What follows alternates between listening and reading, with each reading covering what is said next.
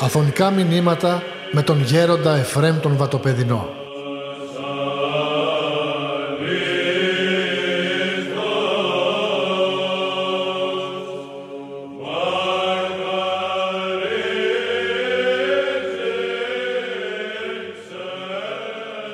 Για μας τους αγιορείτες αυτές οι μέρες είναι μέρες ιδιαίτερες, είναι μέρες χαρμόσυνες, είναι μέρες πνευματικές,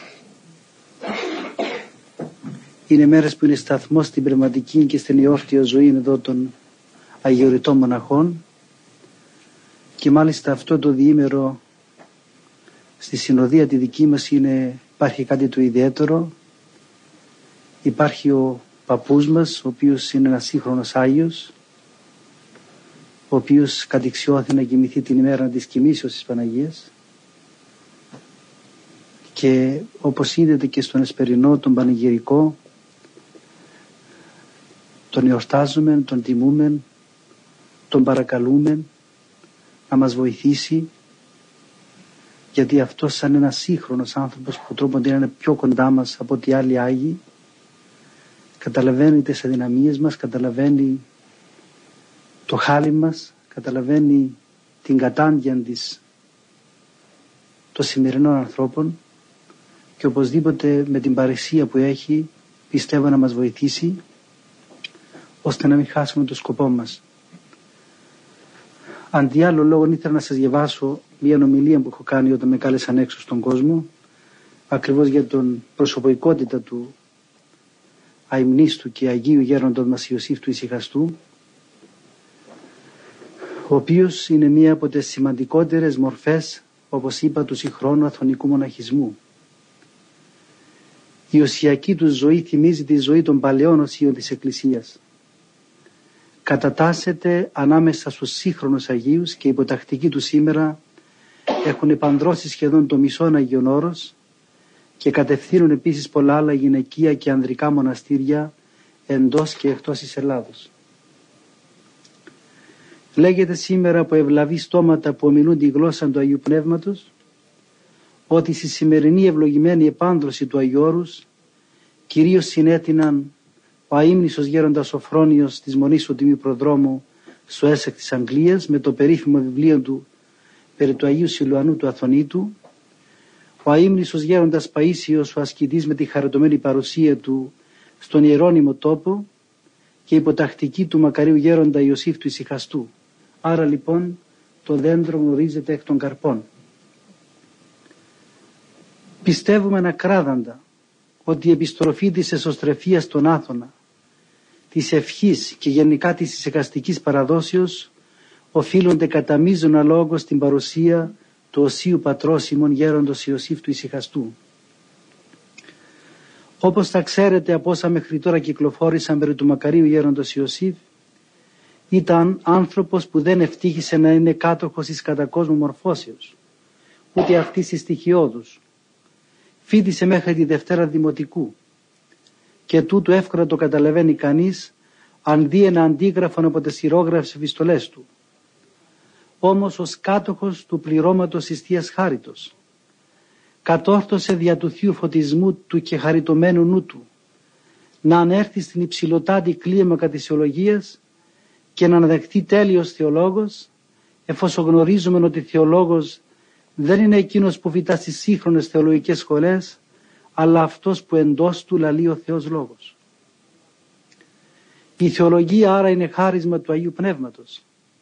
Γράφει σχερικός περί τούτου ο μακάριος γέροντας Ιωσήφ.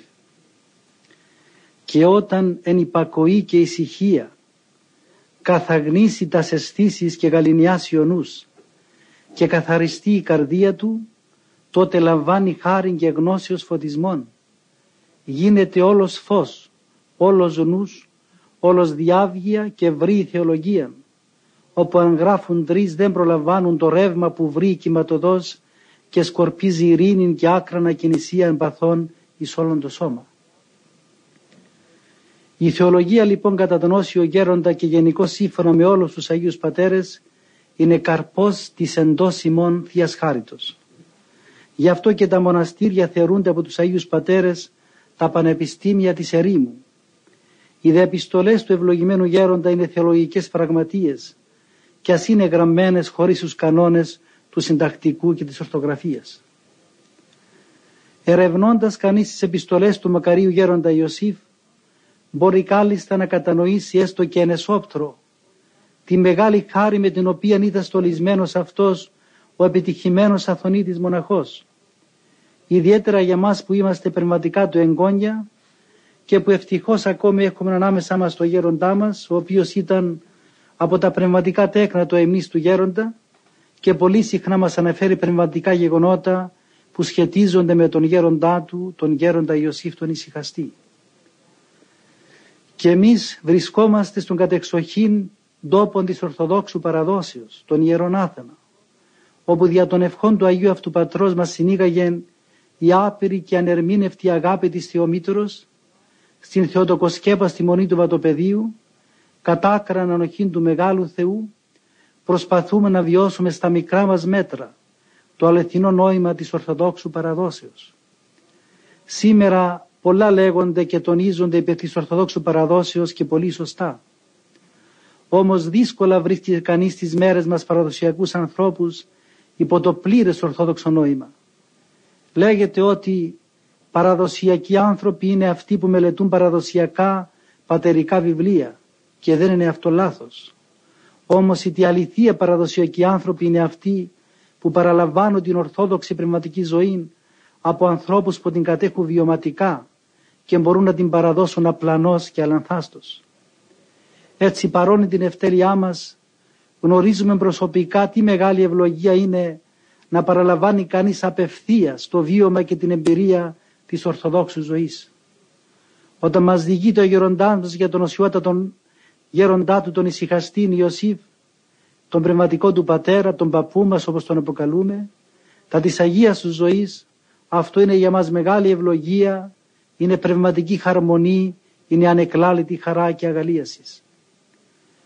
Όταν κανείς παραλαμβάνει από πρώτο χέρι την εμπειρία του Αγίου Πνεύματος, αισθάνεται κατά τρόπον έντονο ότι το Ευαγγέλιο δεν είναι ένα γεγονός του καιρού εκείνου, αλλά μια συνεχιζομένη ζωή, με την οποία αποδεικνύεται ότι ο Ιησούς Χριστός χθες και σήμερα ο αυτός και στους αιώνας. Μελετώντας κανείς τις επιστολές του Μακαρίου Γέροντα Ιωσήφ, το πρώτο που επισημαίνει είναι τον πόθο του, την νοσταλγία του, την πολύ μεγάλη επιθυμία του να πείσει τον συνανθρωπό του να ασχοληθεί με την ευχή του Ιησού. Γιατί όταν ήρθε στον Άθωνα έθεσε σαν στόχο του να ζήσει όπως οι παλιοί ασκητές που διάβαζε στο τότε υπάρχον βιβλίο με τους βίους των Αγίων ονομαζόμενο καλοκαιρινή. Η όλη η ζωή του οσιωτά του γέροντα ήταν η συνεχής αδολεσχία του στην ευχή του Ιησού. Προσπάθησε σε τέλειο βαθμό να εφαρμόσει την Παύλιον εντολήν αδιαλείπτως προσεύχεστε. Κάθε βράδυ είχε ως τυπικό να ασχολείται με την ευχή του Ιησού αμετεόριστα επί έξι συνεχείς ώρες. Αυτό ακριβώς αφηγείται με συνεσκιασμένο τρόπο σε μίαν επιστολή του και λέγει «Είδα εγώ εκείνον των αδελφών όπου έξι ώρας κατέβαζε τον νου του στην καρδία και δεν τον εσυχώρη να βγει έξω από τα, από τα σενέα το απόγευμα έως τα τρεις τη νύχτα. Είχε ορολόγιο που χτυπούσε τις ώρες και έγινε το μουσκεμα στον υδρότα και κατόπιν εγείρε το εργαζόμενο στα υπόλοιπα χρέη του.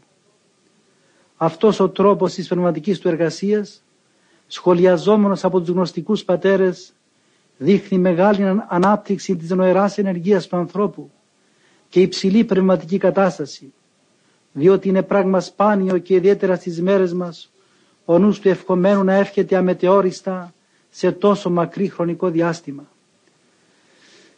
Έλεγε ο μακάριος γέροντας ότι για να επιτευχθεί τούτο το μεγάλο πνευματικό επίτευγμα πρέπει ο άνθρωπος να βιάζεται στην ευχή και τονίζει. Λέγε διαρκώς την ευχή, μην πάβει καθόλου το στόμα σου. Έτσι θα συνηθίσει μέσα σου και κατόπιν θα την παραλάβει ο νους. Ο ησυχαστής γέροντας είναι από τους συγχρόνους οσίους αθωνίτας γέροντας που δίδαξαν με λεπτομέρεια τον τρόπο της πρακτικής της νοεράς προσευχής και στους μονακούς αλλά και στους λαϊκούς. Όλοι οι άνθρωποι κατά τον γέροντα Ιωσήφ ανεξάρτητα από τον τρόπο ζωής τους, όπου και αν ευρίσκονται, ό,τι και αν κάνουν, μπορούν να αποδώσουν πνευματικά ασχολούμενοι με την αιωρά προσευχή. Γράφει περί τούτου μακάριος γέροντας. Η πράξη της νοεράς προσευχής είναι να βιάσεις τον εαυτό σου να λέγεις συνεχώς την ευχή με το στόμα αδιαλείπτος. Να προσέχεις μόνο στα λόγια. Κύριε Ιησού Χριστέ ελέησό με. Όταν αυτόν πολυχρονίσει το συνηθίζει ο νους και το λέγει και γλυκαίνεσαι ως αν έχεις μέλι στο στόμα σου. Αυτός που θέλει να ασχοληθεί συστηματικά με την ώρα προσευχή δεν πρέπει να περιμένει τις συγκεκριμένες στιγμές που προγραμμάτισε να αφιερώσεις στην προσευχή. Όσιος γέροντας ως καθηγητής της ευχής τονίζει παντού λέγε την ευχή και καθήμενος και στο κρεβάτι και περπατώντας και όρθιος. Αδιαλείπτως προσεύχεστε εμπαντή ευχαριστείτε λέγει ο Απόστολος. Δεν πρόκειται όμως μόνο όταν πλαγιάζει να προσεύχεσαι. Θέλει αγώνα, όρθιος, καθήμενος. Όταν κουράζεσαι κάθεσαι και πάλι όρθιος. Και είτε τρώγεις είτε εργάζεσαι την ευχή να μην πάβεις. Η ευχή κατά το μακάριο γέρονταν είναι πνοή ζωής για την ψυχή και, συμβουλευ... και συμβουλεύει σχετικώς. Το Κύριε Ιησού Χριστέ ελεησόμε ας είναι η αναπνοή σου. Βασική προϋπόθεση του ασχολουμένου με την αιωράν εργασία είναι ο πόθος, η αγάπη και η δίψα του Θεού, αλλά και η επιμονή του ευχομένου ώστε να προσκαρτερείς στην ευχή. Γι' αυτό και το τυπικό που εφάρμοζε ο Μακάριος Γέροντας και όλη η συνοδεία του είναι ότι δεν διάβαζαν ακολουθίαν καθώς ήθισε στις μονές. Αντί ακολουθίας ασχολούνταν με την ευχή του Ιησού και αυτό το έκανα για να τους γίνει η ευχή μια αγαθή συνήθεια. Με αυτόν τον ησυχαστικό τρόπο προσπαθούσαν να πιέσουν τον αλήτη νου, δηλαδή τον νου που έχει συνηθίσει να μετεωρίζεται, να διαχέεται μέσω των αισθήσεων προς τα έξω, να στραφεί εξ ολοκλήρου προς τον Θεό. Πολύ σημασία έδινε ο μακάριος γέροντας την καθαρά προσευχή και τούτο φαίνεται σε μια νουθετική επιστολή του που γράφει σχετικά. Θα κουραστείς πολύ ως να εννοήσεις ότι προσευχή χωρίς προσοχή και νύψη είναι απώλεια χρόνου κόπος χωρίς πληρωμή. Πρέπει όλας στα αισθήσει μέσα και έξω να στήσεις άγρυπνον φύλακα την προσοχή.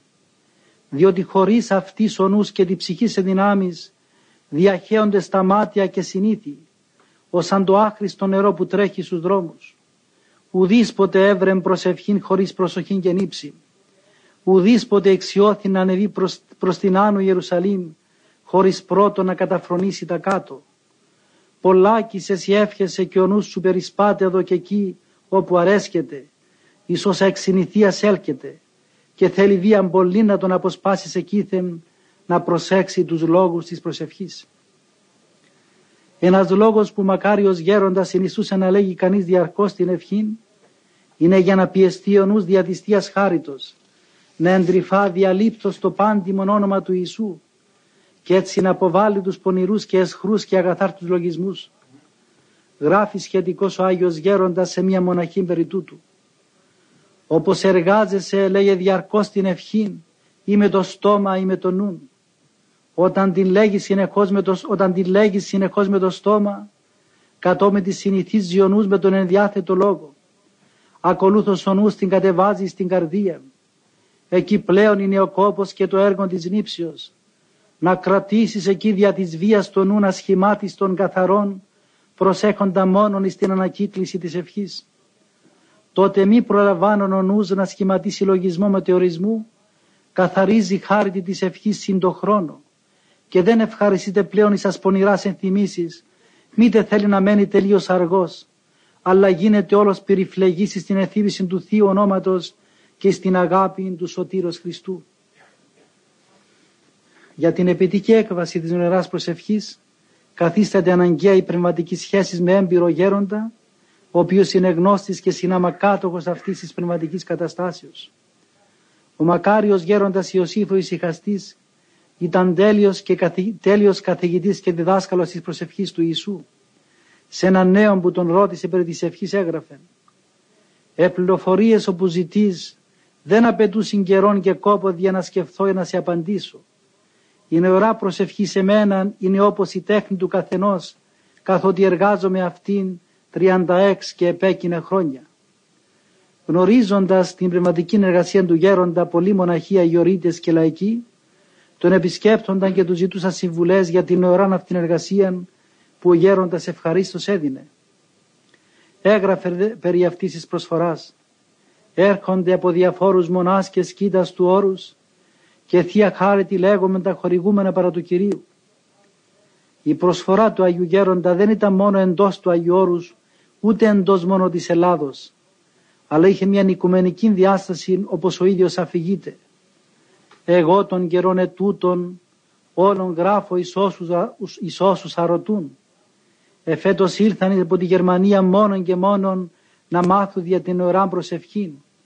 Από την Αμερική μου γράφω με τόση προθυμία. Από το Παρίσι είναι τόσοι που θερμό ζητούν. Γνωρίζοντας ο γέροντας τη μεγάλη σημασία της παρουσίας του εμπειρου περί τα τιάφτα πνευματικού πατρός έγραφε σχετικός. Ταύτα πάντα λοιπόν εσύ θα γευθείς όταν προσκοληθήσεις γέροντα έμπειρων πνευματικών και αδολεσχήσεις στην ωρά προσευχή. Για να καταπιαστεί επιτυχώς ο αγωνιζόμενος με την ευχή, οπωσδήποτε αναγκαία είναι η καθαρά εξομολόγηση που σχετίζεται ακριβώς και με τη συμπαράσταση πνευματικού πατρός καθώς προνεφέρθηκε. Δεν είδα τον Ίζιο Μακάριος Γέροντας ψυχήν ευκομένη να προοδεύει χωρίς καθαρά εξομολόγηση των κρυπτών λογισμών. Θέλεις παιδί μου να συντρίψεις την κεφαλή του όφεως υπέρ τους λογισμούς σου καθαρά στην εξομολόγηση.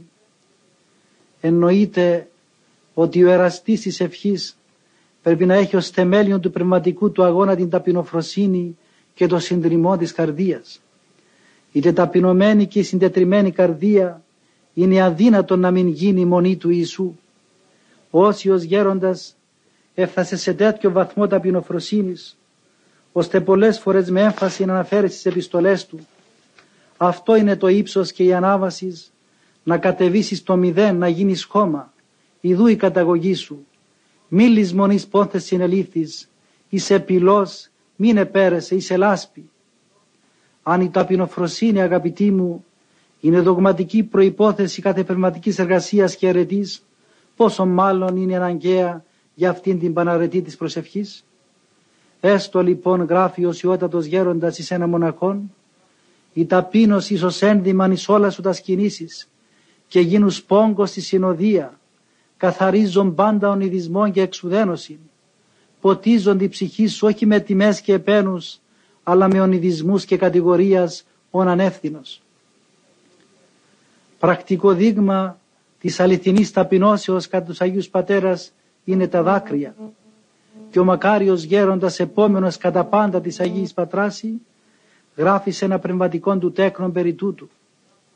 Της ταπεινώσεως γνώρισμαν είναι τα αμέτρητα δάκρυα, όπου επί τρία έως τέσσερα έτη τρέχουν εν είδη πηγής. Εξ αυτών γεννάται η αδιάλειπτος προσευχή, η λεγόμενη νοερά προσευχή, όπου μόλις είπεις Ιησού μου γλυκύταται τρέχουν τα δάκρυα. Μόλις είπεις Παναγία μου δεν δίνεσαι να κρατήσεις. Οπότε εξ αυτό γεννάται μια γαλήνη εις όλον το σώμαν και τελεία ειρήνη. Γι' αυτό και ο τρισόλβιος γέροντας Ιωσήφ πάντοτε συνιστούσε στον προσευχόμενο να προσπαθεί να επιδίδεται στο κλάμα. Διότι κατά την πατερική διδασκαλία νονούς με το αδιάλειπτο πένθος του ανακτά των φυσικών του φωτισμών και γίνεται χριστονούς.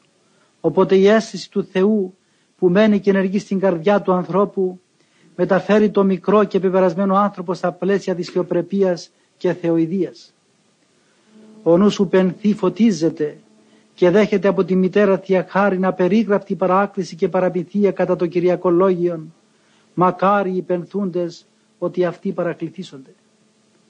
Όταν κλαίεις γράφει ο γέροντας με πόνον δρυμίντη ψυχής διότι ημάρτηκας, διότι ελείπησες τον Θεόν, μετά τον κλαθμό σε επισκιάζει παράκλησης και παρηγορία. Και τότε σου ανοίγεται θύρα της προσευχής και τονίζει Εάν δεν βλέπεις τα δάκρυα να χαίουν εις κάθε ενθύπησον του Θεού, αγνωσία νοσείς, εξουγεννάται η περηφάνεια και σκληρύνεται η καρδία. Επιπλέον, πρέπει να θεωρείται ως μια σημαντική προϋπόθεση ασκήσεως της ευχής του Ιησού η πνευματική μελέτη που κατά τον Μέγα Άγιον Ισυχαστήν Ισάκτων Σύρων είναι πηγή της καθαράς ευχής. Ο σιώτατος γέροντας Ιωσήφ, αν και όπως αναφέρθηκε, ήταν άμυρος της κατακόζων παιδείας, αγαπούσε υπερβολικά την πνευματική μελέτη και ανάγνωση. Και αυτό το βλέπουμε στις επιστολές του, όπου χρησιμοποιεί πάρα πολλά ιογραφικά και πατερικά χωρία, αλλά όπως μας διηγείται και ο γέροντάς μας πολλές φορές στις κατηδίας συναντήσεις τους, ανάφεραν από στήθους ολόκληρα γεωγραφικά και πατερικά χωρία για να τεκμηριώσει ένα πνευματικό θέμα που τους έθηκε. Ιδιαίτερα επέμενε ο Μακάριος σε μια όχι ευκαιριακή αλλά προγραμματισμένη και τακτική μελέτη των θείων κειμένων. Έγραφε σχετικό σε μία κατασάρκα συγγενή του καθηγουμένη. Την δεκαταμόνας ανάγνωση μην την αφήνεις ποτέ ότι πολύ ωφέλη έχει, διότι λαμβάνεις παράδειγμα από τους Αγίους. Βλέπεις ως καθρέπτην τα λάθη σου, τα σελήψεις σου και διορθώνεις τον βίο σου. Είναι η ανάγνωση φως στο σκότος. Σε άλλη επιστολή του τονίζει ότι η πνευματική ανάγνωση βοηθεί κατά έναν ουσιαστικό τρόπο την ποιότητα της προσευχής και γράφει η ανάγνωση φωτίζει τον νουν και βοηθεί στην ευχή και αλλού εάν τώρα βιάζεις τον εαυτό σου στην ευχή και προσεύχεσαι συνεχώς εάν διαβάζεις βίους Αγίων και κοπιάζεις λιγάκι τη νύχτα ο γρήγορα θα επιτύχεις αυτόν που ζητείς και θα χαρεί η ψυχούλα σου όπου τόσο σε αγάπησε ο Χριστός. Υπάρχει και ένας βαθύτερος λόγος αδελφοί μου που η πνευματική μελέτη είναι πάρα πολύ αναγκαία για τον ερασί της ευχής. Επειδή ο νους του ευχομένου, ιδιαίτερα του αρχαρίου, είναι δύσκολο να μείνει πολύ στην ευχή. Γι' αυτό και οι πατέρες συστήνουν στους αγωνιζομένους να στρέφουν τον νου τους σε διάφορες θεωρίες με τις οποίες να το συγκρατούν από το συνήθι μετεωρισμών. Προτάσουν τη μνήμη του θανάτου, της κρίσεως, τη μνήμη της Βασιλείας των Ουρανών, των χωρών των Αγίων, της επουρανίου δόξης, όπου ο Θεός ετοίμασε της είναι Αυτόν. Τονίζει ο μακάριος γέροντας ότι για τη στροφή του νου σε αυτές τις θεωρίες αποτελεσματικό ρόλο διαδραματίζει η πνευματική μελέτη. Γράφει σχετικός «Ο νους, παιδί μου, δεν μπορεί να σταθείς μια στάση, μάλιστα εκείνου που είναι αδύνατος πνευματικά. Θέλει άλλη ώρα ανάγνωση, άλλη ώρα ψαλμοδίαν και άλλοτε σιωπήν. Σιωπών ο άνθρωπος ευρίσκει ο νους ευκαιρίαν να αδολεσχείς διάφορα θεωρήματα της γραφής όπου προλαβώνε μελέτησε. Ιδιαίτερη με βαρύτητα έδινε στη μελέτη της Παλαιάς Διαθήκης και γράφει ανάγνωθη ευλαβώς στην Παλαιάν Διαθήκη και θα εξαντλείς θείον νέκταρ πίστιος και αγάπης όπου ο Θεός απευθείας ομιλούσε και αυτούς εις αυτούς και οι άγγελοι τους καθοδηγούσαν. Υπεραγαπούσε την Καινή Διαθήκη την οποία συνεχώς είχε μαζί του και το ίδιο δίδασκε να κάνουν και τα πνευματικά του τέκνα. Το Ιερόν Ευαγγέλιο να έχεις πάντοτε στην τσέπη σου και όταν βρίσκεις μικράν ευκαιρία διάβαζε μία περικοπή σου δίδει φως ο Χριστός και σε οδηγεί στα σεντολάς του σου αναπληρεί την αγάπη και σε οδηγεί να τον μιμηθείς. Εκείνος που θέλει να ασκηθείς συστηματικά με την ευχή του Ιησού οπωσδήποτε θα αντιμετωπίσει και τις δικαιολογημένες ενοχλήσεις των δαιμόνων. Πρέπει δεν να γνωρίζουμε ότι οι δαίμονες δεν είναι όπως πιστεύετε από πολλούς δυστυχώς σήμερα η προσωποποίηση του κακού. Οι δαίμονες είναι συγκεκριμένες πνευματικές οντότητες οι οποίες μετά την πτώση έχουν σκοτιστεί και αποτελούν την πηγή του κακού. Σύμφωνα με την πατερική διδασκαλία της επικλήσεως του ονόματος του Ιησού καίγονται οι δαίμονες. Γι' αυτό και ο Μέγας της κλίμακος Όσιος Ιωάννης αναφέρει το αξιομνημόνευτον Ιησού ονόματι μάστιζε πολεμίους. Ο τρισμακάριος γέροντας Ιωσήφ, ο στέλιος εργάτης της νοναράς εργασίας, είχε αμέτρητες ενοχλήσεις από τους δαίμονες. Αλλά διαδυσχάρητος όπου ήταν πρικισμένος του δόθηκε η εξουσία κατά των Κυριακολόγιων, του πατήν επανόφιων και σκορπίων και επιπάσαν τη δύναμη του εχθρού. Έγραφε σχετικά σε ένα πνευματικό του τέκνο. Εις όλας στα νύχτας στάγματα δαιμόνων με ξύλα, τσεκούρια και ότι άλλο φθοροποιών μανιωδώς με βασάνιζαν εις όλα χρόνια οχτώ. Άλλος στα μικρά μου τότε γενάκια, άλλο στα μαλλιά, τα πόδια, τα χέρια, πανίδος κακού και βασάνων. Όλοι εφώναζαν πνίξτε τον, σκοτώστε τον. Και μόνο δια του ονόματος του Χριστού και της Παναγίας έγιναν το άφαντι και ισχύστον ως καπνός διελύετο. Παρόλο που με τη δύναμη του Παναγίου Πνεύματος, του Παναγίου ονόματος του Ιησού φυγαδεύονται οι δαίμονες, εν τούτης χρειάζεται από τον αγωνιζόμενο να δείχνει μεγίστην υπομονή, άκραν ταπείνωση και με τα δακρύων πύρινη προσευχή. Αφηγείται περί τούτου ο σιώτατος ησυχαστής γέροντας Ιωσήφ. Δεν είναι η μονή πάλι προς άνθρωπον, όπου τυχόμονη μπορείς να το θανατώσεις μυριοτρόπος, αλλά είναι προς ασαρχάς και εξουσίας στους σκότους. Δεν πολεμούνται με γλυκά και λουκούμια, αλλά με δακρύων οχετούς, με πόνο ψυχής έως θανάτου, με άκραν ταπείνωση και με στην υπομονή. Να τρέχει αίμα από την υπερκόπωση της ευχής, να πέφτει βδομάδες εξαντλημένος ως βαριά ασθενής και να μην παρετήσει της μάχης έως να νικηθούν και υποχωρήσουν οι δαίμονες όποτε λαμβάνεις ελευθερία παθών. Κύριος καρπός της ευχής είναι η θεραπεία της αρρωστημένης φυσιός μας, αυτή η ίδια η αγιότητα, η θέωση και η τελείωση, αφού περάσουμε με επιτυχία τις προηγούμενες πνευματικές καταστάσεις, την καθαρτική και τη φωτιστική. Ο μακάριος γέροντας γράφει περί τούτου στον νεαρόν εκείνο που το ρωτούσε για την ευχή. Εις τρεις τάξεις διαιρείται η κατάσταση, η πνευματική και αναλόγως ενεργή χάρισης των άνθρωπων. Η μία κατάσταση της λέγεται καθαρτική, η οποία καθαρίζει τον άνθρωπο. Αυτή διεγείρει τον άνθρωπο εις μετάνοια. Η κάθε προθυμία στα πνευματικά που έχεις όλα της χάριτος είναι. Εδικό σου δεν είναι τίποτε. Αυτή μυστικός όλα ενεργεί. Αυτή λοιπόν η χάρη όταν βιάζεσαι παραμένει μαζί ορισμένα χρόνια. Και αν προκόψει ο άνθρωπος για τις νοεράς προσευχής λαμβάνει άλλη χάρη πολύ διαφορετική. Η άλλη ονομάζεται φωτιστική. Κατά αυτή λαμβάνει φως γνώσεως. Ανάγεται εις θεωρία Θεού. Όχι φώτα, όχι φαντασίες, όχι εικονισμοί, αλλά διάβια νοός, καθαρότης λογισμών, βάθος ενιών. Αυτό για να έλθει πρέπει ο ευχόμενος να έχει πολλή ησυχία και οδηγό να πλανεί.